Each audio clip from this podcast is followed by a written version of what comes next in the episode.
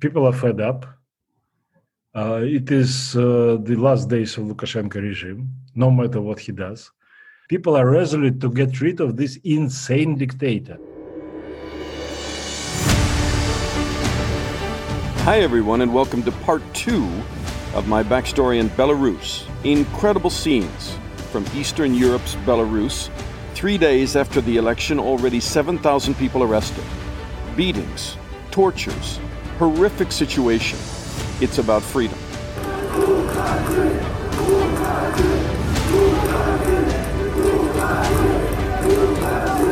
People know President Alexander Lukashenko held a sham, fraudulent vote.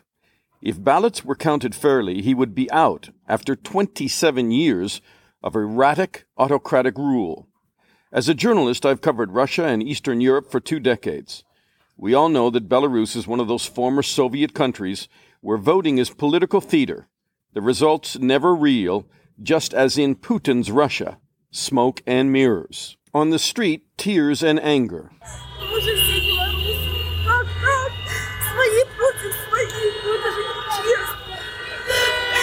She says we are all Belarusians. How is this possible? Fighting against your own people, this is not fair. Svetlana Tikhanovskaya, the main opposition challenger, was detained and then fled to Lithuania, implying that she was given an impossible choice with threats to her children's safety. She only stood for president because her husband was jailed, and she wanted free and fair elections. Her words after she was threatened and detained. Многие меня поймут, многие меня осудят, а многие и возненавидят. Но, знаете, не дай Бог, оказаться перед таким выбором, перед которым оказалась я. I know many will understand me, many will judge me, and many will begin to hate me. God forbid anyone faces the choices I have had to face. The EU will meet to sanction Belarus, maybe, but this is not the first election hijacked by Lukashenko. It's not the first time people have been beaten and locked up and tortured. But public outrage is across the country now. In 2010, almost the same thing happened on a smaller scale. And I want you to listen to the opposition candidate at that time, Andrei Sannikov, a former deputy foreign secretary for Belarus who dared to challenge Lukashenko. All right, joining me now from Warsaw, Poland is Andrei Sannikov. Hello, Mr. Sannikov. Hello. You have a long, very tough story to tell because you were the deputy foreign minister of, of Belarus uh, you served under Lukashenko, and then you ran against him, uh, and you were brutally jailed. Tell me about it. Tell me about what happened uh, I served under Shushkevich, who is the first head of independent Belarus, and I was in the foreign ministry long before Lukashenko was even known to the people in Belarus. He was uh, somebody that I never uh, knew uh, he was uh, somebody that uh, I thought first was very uh, most accidental politician in the the whole uh, Belarusian parliament at that time, including the communists. Uh, so I was, I and I'm still a career diplomat and I worked for for Belarus. And uh, yes, then uh, Lukashenko uh, happened to be elected. He came, he came and he never left. He came and happened to be elected more or less democratically in 94. And that was probably the first and last democratic election? That was first and last. And it is not my words, it's the assessment of the international community. The only uh, international organization that is uh, has the authority to judge is the ODIHR, Office of Democratic Institutions and Human Rights, which belongs to the OSCE, Organization for Security and Cooperation in Europe. All right. In 2010, I mean, he was no he was no kitten at that point. He was known to be a tough leader.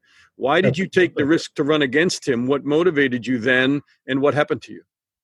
Well, uh, I took the risk to run against him in 96 not in 2010 when i stepped down as deputy foreign minister and i wrote my uh, application uh, for, for resignation uh, saying that i'm against his policy they tried to pressure me, they tried to bribe me, but uh, I was quite resolute because I wanted my country.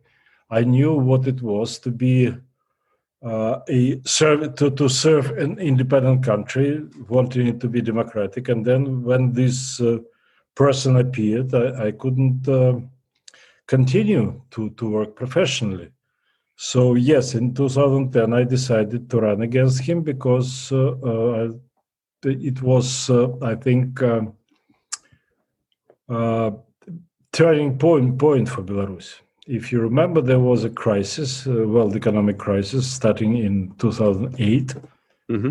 And uh, with the abilities of uh, Lukashenko to uh, run economy, it was clear that the Belarus will be in horrible situation because he doesn't do anything. He, he claims that he understands economy, he doesn't. Right.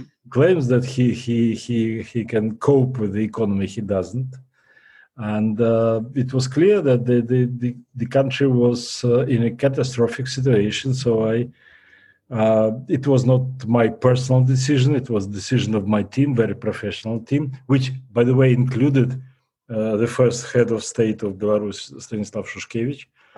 Uh, to, you to lost the election. You lost the election. I, am not sure you no. really lost it, but the, the fix was in as it was in this election. No, I didn't lose. Actually, the I wouldn't say about myself, but we had a couple of strong candidates in the opposition and alternative candidates, and Lukashenko lost the election, but he claimed that he won the election. Right, and you were you were jailed. Yes, I was thrown in jail uh, on the night of the election. For the first time, Lukashenko decided to attack us on the night of election because before that he did it. But after you left, I mean, international observers and international press, uh, cowards don't like publicity. They they like to do it secretly. Mm-hmm. Uh, but uh, in 2010, yes, he attacked us on the night of election. Yes, and not only me, but uh, more than 1,000 people were jailed at that time. Were you? How were you treated in prison? How brutal a regime is this? It is a very brutal regime. We were tortured. We were. They they had special programs, as I learned from them.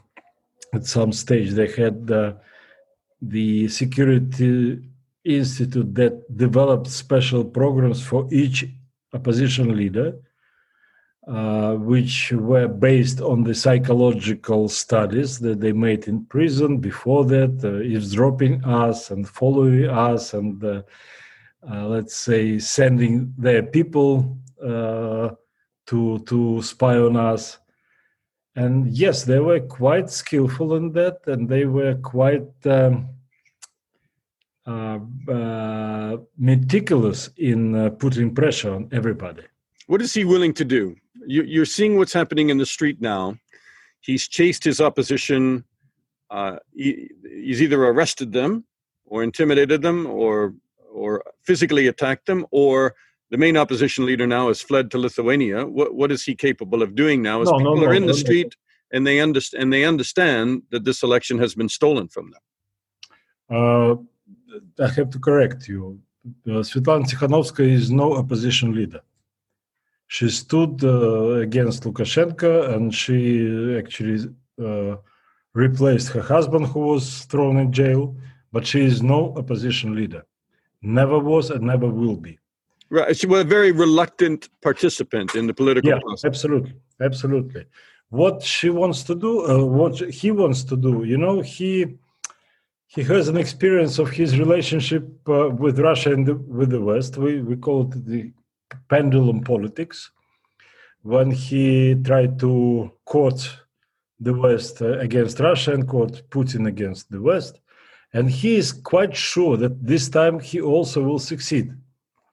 That uh, eventually the West uh, will recognize him as de facto leader and give him money. And you know it is it's been the story of his illegal rule through all these more than 20 years that the west uh, was uh, condemning yes uh, introducing some some kind of sanctions which were very mild even compared to the sanctions as uh, uh, which the west introduced against russia and then they forgot it uh, because the attention span is very short in the West as regards Lukashenko, who is considered to be a petty dictator. All right, as- let's let's. I, I understand the EU is going to meet. They're going to talk about it. The U.S. has condemned it. The EU's got all sorts of problems with with Hungary, who may veto anything that they attempt to do. Um, let's talk at just just your measure of the people in the street who you know up until now a lot of people in in belarus have not been willing to go out and confront authorities it seems like it's changed and it, things are not going to go back to normal again. No, absolutely right. Uh, people are fed up. Uh, it is uh, the last days of Lukashenko regime, no matter what he does. And the reason for it is the uh, his attitude towards COVID nineteen, because not only he denied it that there is a pandemic, but he uh, also behaved so arrogantly, trying to offend people and humiliate people. He made them exposed to the dangers by organizing military parades and everything. And then he started to to accuse them of dying, you know. And people were fed up. People started to organize themselves. People started to organize the very broad and uh, strong uh, uh, volunteer movement, helping each other. And they saw that this guy is really despising them. He managed to achieve impossible. He managed to offend everybody in Belarus, all people in Belarus and that's it. Uh, I, I think that uh, no matter what he does today, no matter how much force he uses against the people, you see what's going on in the streets of, of, of Belarus. People are resolute to get rid of this insane dictator.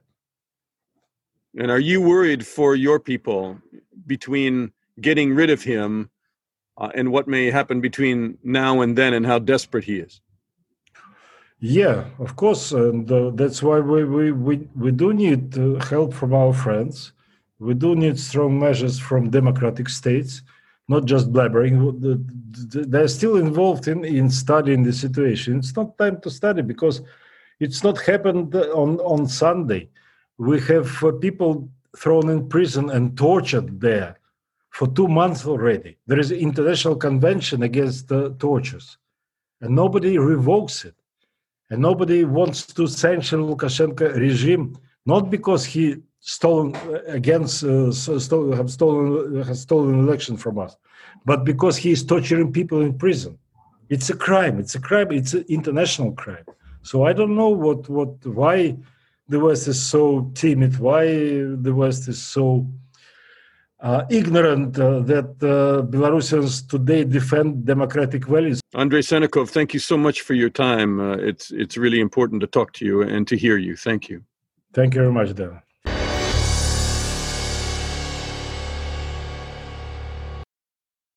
Lukashenko has called protesters criminals who are out of work and need a job.